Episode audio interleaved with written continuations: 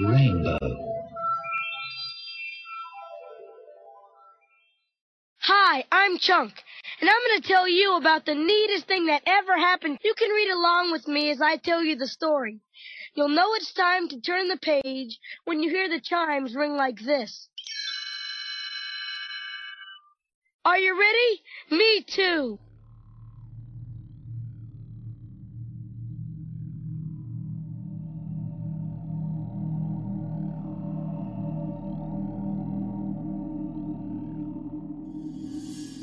About 50 miles west from the heart of Sydney, Australia, lie the foothills of the famous Blue Mountains, a rugged region known for dramatic scenery encompassing steep cliffs, eucalyptus forests, waterfalls, and villages dotted with guest houses, galleries, and gardens. It also happens to be quite the hotspot for the occult and all things paranormal. While the area is now famous for the ghosts of old convicts driven to early graves, as well as Black Panther sightings, it also has a strong Aboriginal history.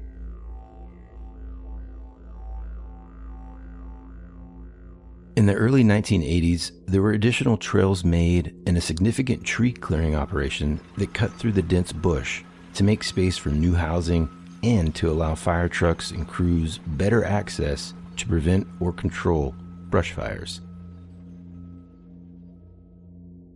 Mike, a Sydney native, took advantage of these new trails. He loved to explore the national park located there at the Blue Mountains, often hiking through the massive expanse of forest whenever he had a free moment. Relishing his time away from the sounds of the city and being able to be alone with his own thoughts. Early one morning, as he walked through a newly cleared area, he noticed a strange object poking out from the ground. It was made of hard stone, but looked like it had been cut by modern technology. Being extremely curious, Mike began to dig it out with his bare hands.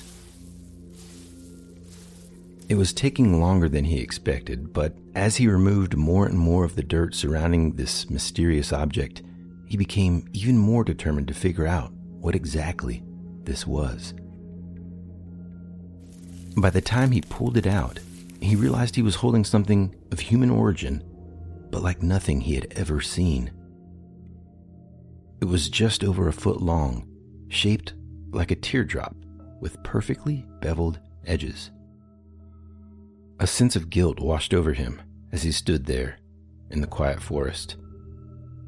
He knew that what he now held in his hands was likely an Aboriginal artifact. It either belonged in the location its original owners had placed it in, or a museum.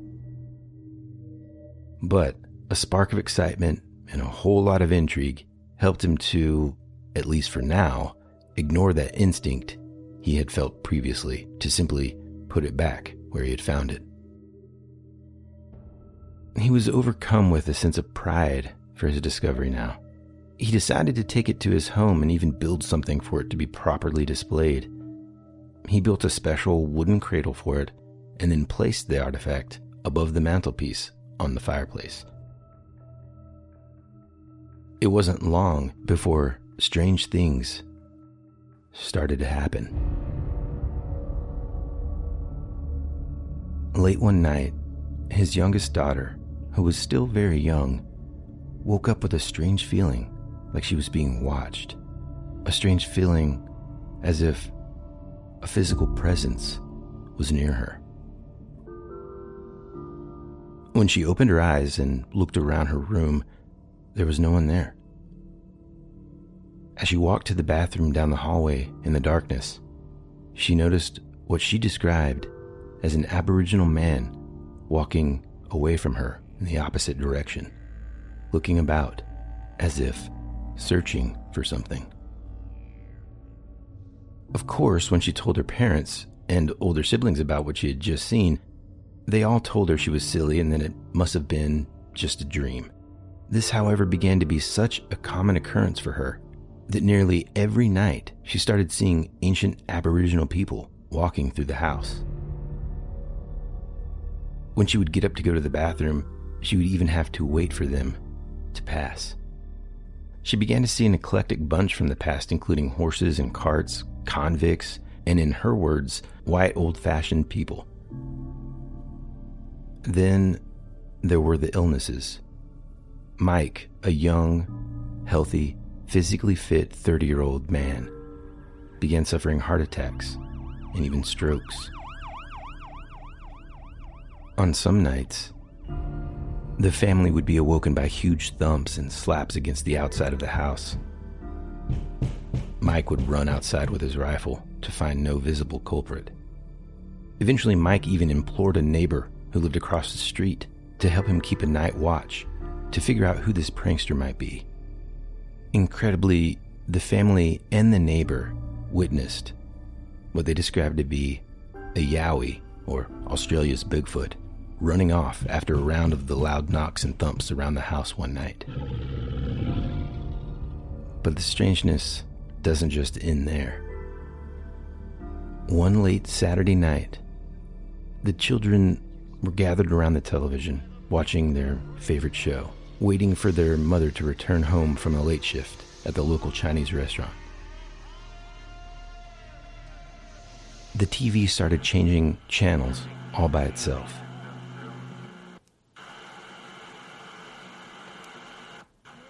As the kids watched in horror, the phone rang. They answered. There was no one on the other end of the line.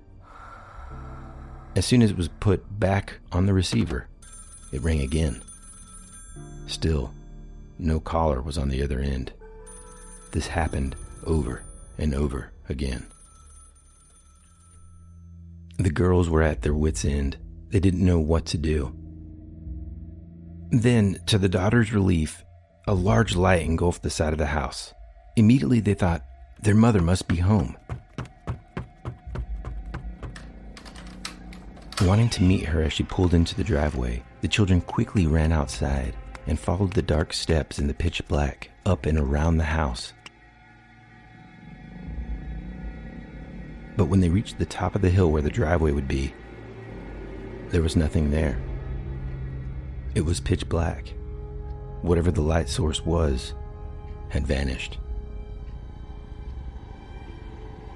They stood there in the dark, shivering from the cold and no doubt the fear each of them felt.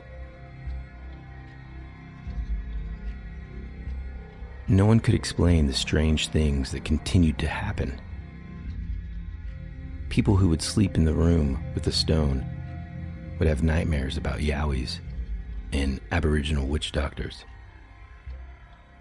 Finally, many years later, the origin of the stone was revealed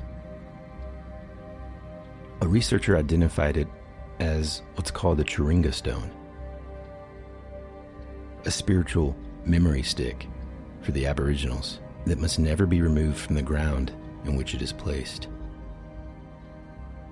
It begs the question can objects hold supernatural power? Can they perhaps be the focus of paranormal activity? Eventually, Mike worked with local Aboriginal leaders to put the ancient artifact back where it belonged, in a secret location where hopefully no one would disturb it again. No matter where you are in the world, the native people of old have fashioned such artifacts of power.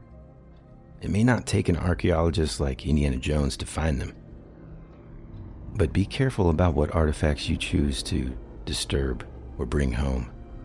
There may be unseen others who will manifest their presence until it's returned.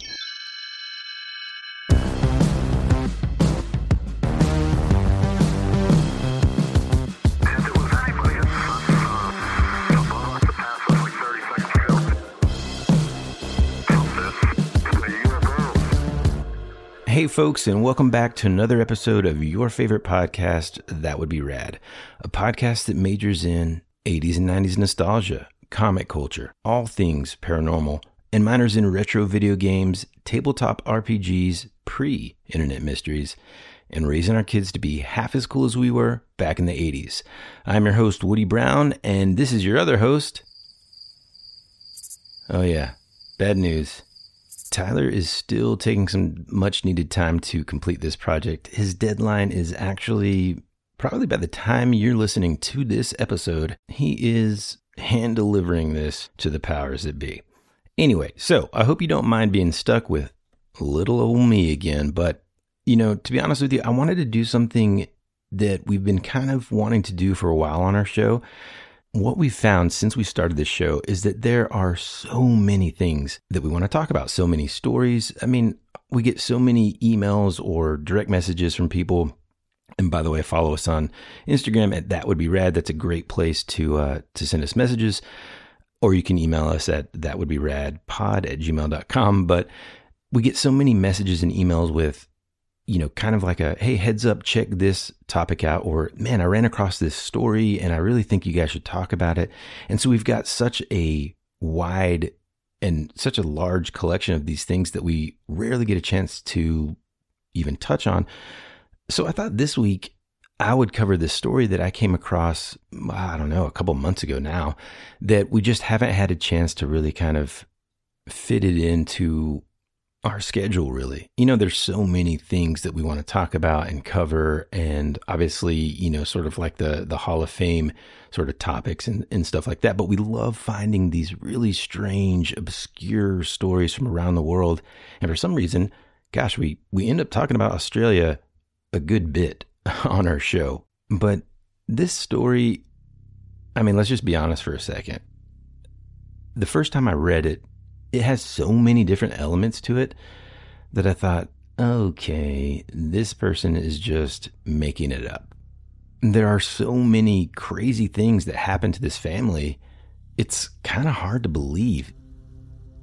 You know, just at the very beginning, it's like, okay, so the youngest daughter starts to see these ancient Aboriginal people sort of walking around her hallway every single night as she gets up to go to the bathroom. She even has to kind of like let them pass by her so that she can kind of get there.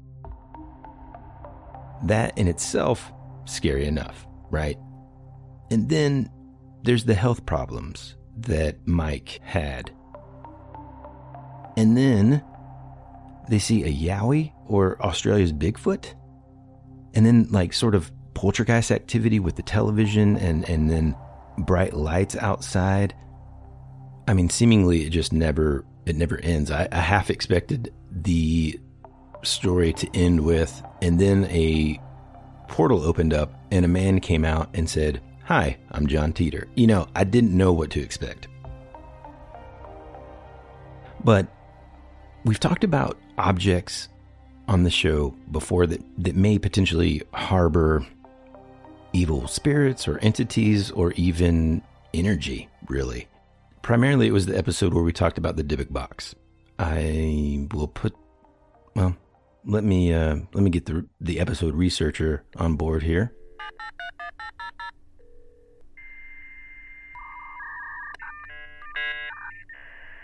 You can listen to that topic here. Season 2, Episode 5 Dybbuks, Demons, Ghosts, and Golems. And aside from just that box that we talk about uh, in that episode, we also kind of uncover some stuff in, in old ancient Jewish mysticism and the lore behind a lot of different things, uh, even golems and stuff like that, which is always fascinating to me. You know, there any kind of old ancient lore and belief systems. Um, you know, recently I've been watching the new Moon Knight show on Disney Plus, and I'm just fascinated by it for a lot of different reasons, but I love that they're bringing in Egyptian. I love the fact that the character has baked into it like this, you know, the Egyptian gods and the the old ancient lore. There's just something about old ancient world and and beliefs and gods and magic and mysticism and stuff that is just so fascinating to me. And that's really kind of what made me gravitate or, or, or just stood out to me uh, in this story just from the get go. You know, it, it, it's one of those things where obviously if I'm I think about it in, in my own life experience in terms of, you know, you're hiking around, especially here in North Georgia or um, other places that I've camped and, and the wilderness up in North Carolina. Oftentimes, we don't really think much about, you know, if we find an arrowhead from a Native American uh, in the ground and taking that back home with us. You don't really think about these objects and their ability to potentially store energy or things or memories. And so when I began to sort of look at this Aboriginal lore about these Chiringa stones, and you know, I don't know if I'm pronouncing that correctly. I need to kind of defer to the experts here. And so I'm going to call on our friend, listener, and superhero from Australia, Matt Man, to let us know how we're supposed to be pronouncing it. So, Matt, man, how, how does that go? Churunga. All right. So, definitely uh, was definitely mispronouncing it. Uh, but what else is new? If you're a listener on the show, you know I tend to well, both Tyler and I tend to uh, to butcher uh, correct pronunciations, especially uh, from around the world. So here's something that I didn't. Well, I guess. After these messages, we'll be right Tonight's program has been brought to you by. This episode is brought to you by Visit Williamsburg. In Williamsburg, Virginia, there's never too much of a good thing. Whether you're a foodie, a golfer, a history buff, a shopaholic, an outdoor enthusiast, or a thrill seeker, you'll find what you came for here and more. So ask yourself, what is it you want? Discover Williamsburg and plan your trip at visitwilliamsburg.com. Another day is here, and you're ready for it. What to wear? Check. Breakfast, lunch, and dinner? Check. Planning for what's next and how to save for it? That's where Bank of America can help. For your financial to-dos, Bank of America has experts ready to help get you closer to your goals.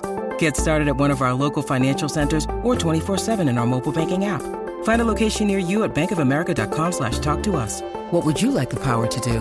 Mobile banking requires downloading the app and is only available for select devices. Message and data rates may apply. Bank of America and a member FDIC. When you need mealtime inspiration, it's worth shopping Kroger, where you'll find over 30,000 mouthwatering choices that excite your inner foodie. And no matter what tasty choice you make, you'll enjoy our everyday low prices, plus extra ways to save, like digital coupons worth over $600 each week. You can also save up to $1 off per gallon at the pump with fuel points. More savings and more inspiring flavors make shopping Kroger worth it every time. Kroger, fresh for everyone. Fuel restrictions apply. America's future can be determined by our dreams and our visions. It was very intense, bright light. For over 200 years, there have been reports of giant man-like creatures. From another dimension, another world, I don't know. The most intriguing mystery on the North American continent. Hey, this is Bryce Johnson from the Bigfoot Collectors Club, and you're listening to Tyler and Woody on That Would Be Rad, because that is rad.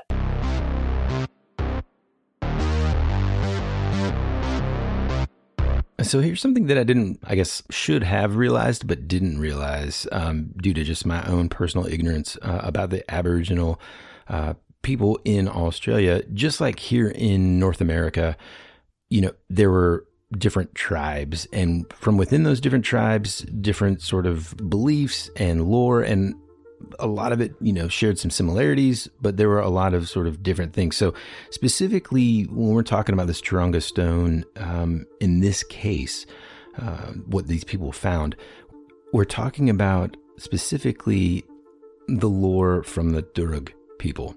And as I started researching about the Churunga stone in general, I found that there were a lot of just different sort of beliefs surrounding it, but they were all sort of equally fascinating to me.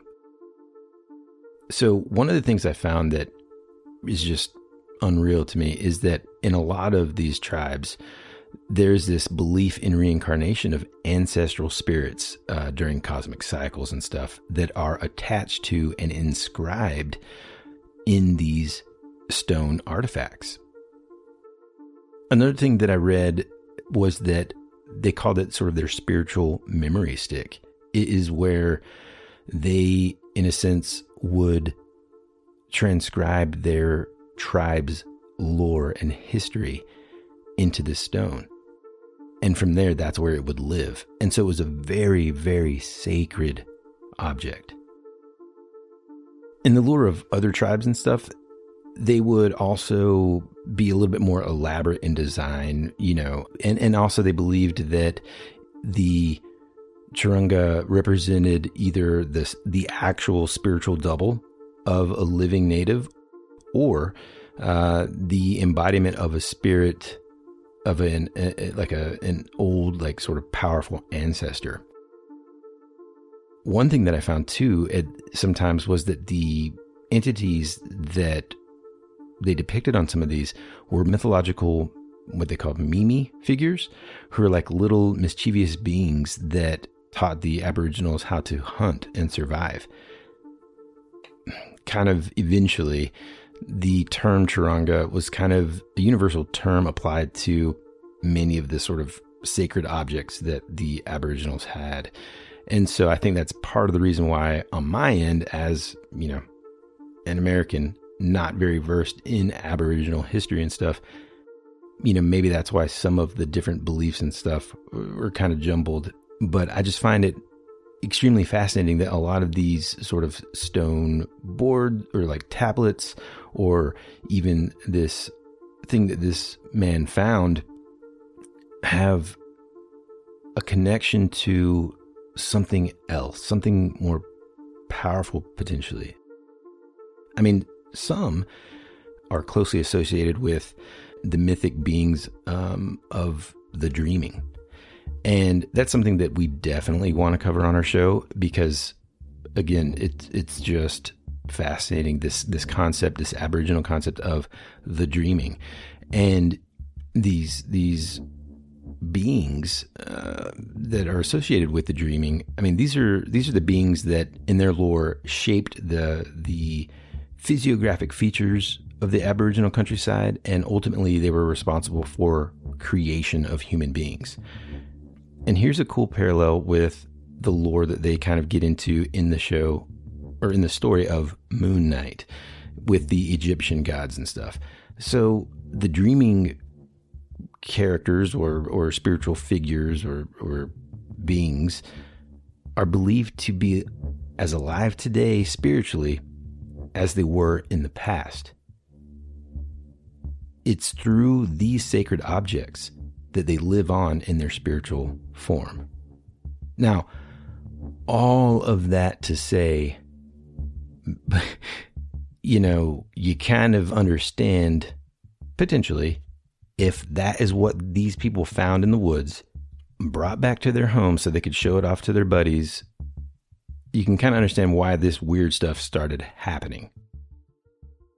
And like I said, beliefs about the origin of the Churunga vary throughout the culture, right? But I would say universally, though, it's believed that the Churunga were either created by mythic beings or that they represent tangible aspects of the beings' bodies or something directly associated with them. In almost all of the cases, a Churunga is, is essentially the vehicle in which reside this part of a, of a mythic being's spiritual essence. And whenever I read about this next sort of uh, fact, this is when I'm like, okay, this family, oops a daisies, dad should never have brought that bad boy home. Listen to this. Some Churunga, particularly those with well worn designs or those having none, which is kind of like what this guy found, are regarded as the actual metamorphoses of mythic beings.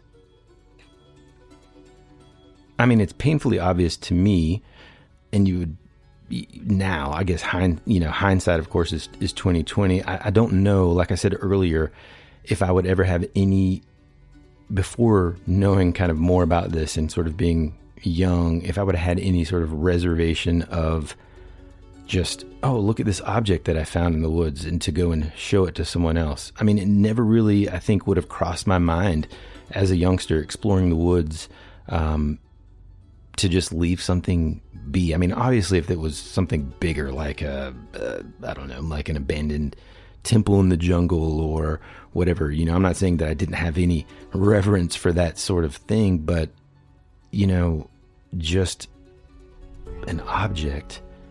I think I might have been like this guy. You know, I, th- I think I may have spent the time to dig it out and be like, oh, what did I find? And get all excited and let that excitement sort of take me over and end up sort of showing it on my shelves. I mean, nowadays I've got, you know, old 80s toys and comic books and VHS and baseball cards and just relics of the past. Are these my totems? Do they are are they able to collect energy? You know, that's the thing that fascinated me about this story. I mean, we're not even we haven't even talked yet about the Yowie encounter or even the like poltergeist type activity that happened with these with these kids in the in the in the lights uh, outside. It just really makes you think like can is that possible? Can objects store things like memories and dreams or energy or spiritual beings? I mean, that's really kind of, I mean, at, at the heart of it all, that's the question about a story like this. You know, all the crazy stuff that happens after it's removed from where it was placed I don't know. Can objects be cursed? Or can they be blessed?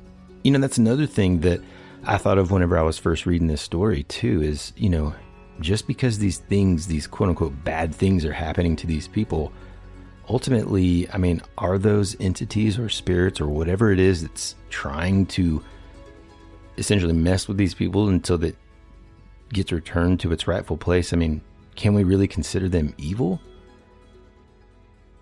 I mean, to me, if if if an object can hold some sort of energy like this, whether it's a a, a memory or a dream or a being or or whatever, then wouldn't it be true that like it can also hold like good things, right? I don't know so often I think when we think of um, an object, and I think maybe that's our um, maybe in our own sort of modern zeitgeist and stuff, in our own sort of religious beliefs that don't necessarily kind of line up with the the old sort of Native American, just as an example, um, lore and, and belief system. We don't really think of objects we, we, we only think of sort of the, the evil aspects of it, right? Like the demonic sort of angle of these objects. I mean, so many movies uh, and stories about these like cursed objects and things that, that happen. But I wonder if we left those things alone, if we left them where they were in the ground instead of digging them up or opening the Dybbuk box. I mean, I don't know my, my point is, you're not going to convince me after hearing this story to mess with any of that stuff, right? Like, I'm also the guy that's not going to really mess around with the Ouija board. Not necessarily because I believe that it's really working and all that. I just don't have an interest in accidentally inviting something weird, strange, or hey, it doesn't have to be evil. It could just be somebody that doesn't want to be, hey, we just invite you into this reality or dimension or whatever, and they don't want to be here. So I don't want to mess with anything like that. so I'm leaving whatever's kind of stuck in the ground. I think, hey man, I'll take a picture of it. I'll I'll sort of show it to you guys and say, hey, this is interesting. I may not disclose the location of it to keep you safe and to keep the object safe, but I'm definitely not digging it out of the ground, right? you know, typically I would have Tyler in the studio here talking about maybe some of his personal experiences with things or, you know, tapping into sort of his knowledge base about this kind of stuff. And the episode would, would, you know, kind of cover a lot more. But here's where I kind of want your help. If you're listening to this now, I want to know what your thoughts are about all this. Like, do you think objects can kind of hold this kind of stuff? Have you heard stories, perhaps, in your own culture, wherever you are in the world, that kind of sound similar to this? You know, the parallel lore that occurred before our communication here on Earth was so advanced is also something that really fascinates me. It's the same thing and the same kind of concept that fascinates Tyler and I both about UFO sightings throughout history and Bigfoot sightings throughout history. As I began to become more aware uh, by reading things like, well, a book that I constantly bring up on our show, Jacques Vallée's Passport to Magonia. After reading that, I began to become more aware that, you know, UFO sightings didn't just happen after Roswell in 1947 and later into the 50s and, you know, all that. They've been happening for a very hundreds of years, documented. And same with Bigfoot sightings. And isn't it curious that all around the world, almost every culture has some sort of Bigfoot creature. And we haven't even begun to scratch the surface on lore surrounding the Fae and fairies and all of these different types of characters that exist in human history. I mean, it's just fascinating. So, all that to say, if you have something that sounds familiar in your own culture or a similar experience that you know of, I want to know about it this week. So, the best place to do that is yes, you can email us at thatwouldberadpod at gmail.com. But really, the quickest way to get our attention is if you direct message us on Instagram, and we can be found there at that would be rad. And you know, drop a message in the comments. Let's start this discussion about this topic. Like I said, this week is a little bit different but I think this is kind of a cool new thing that we're going to be doing on the show. Not me solo necessarily, but a cool way to sort of share a story that we've heard that we've been dying to kind of get out there in a more sort of story time kind of vibe. And although there's plenty more that we could talk about, and truthfully, if Tyler was in the studio today, I'm sure we would just talk for hours about this specific case. But I'm dying to know what you think. One thing before we go, I got to say that the sort of poltergeist activity and the Yowie sighting being so closely sort of back to back or related, man, it really makes me think about, you know, the conversation we had with Bryce, uh, well, at the beginning of season two, our first episode this season, but also anytime we have talked about Bigfoot uh, in any of our prior episodes, I think we may have touched on this, but a conversation that Tyler and I have had a lot lately is this idea that so many of these phenomena that humankind have experienced for well as long as as it's been you know passed down via oral tradition or written history so many of these things are interconnected.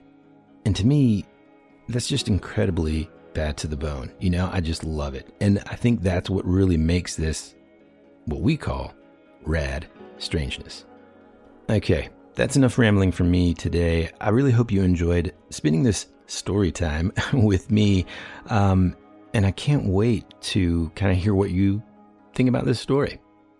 I just wanted to say also, thank you to all the listeners that have been submitting their own personal stories. We have a bunch of incredible stories directly from you, the listener. And so I am so excited to share those stories with you. And again, you know, it takes a, it takes a, a, a little bit of bravery for for you to share your own personal story and then agree to let us share it with a bunch of strangers all around the world. But I think if there's one thing that we have come to learn at That Would Be Rad, it's that we have this amazing opportunity to connect with other people that are like us. We all have so many different interests in so many different things. And I think that's why I love this show.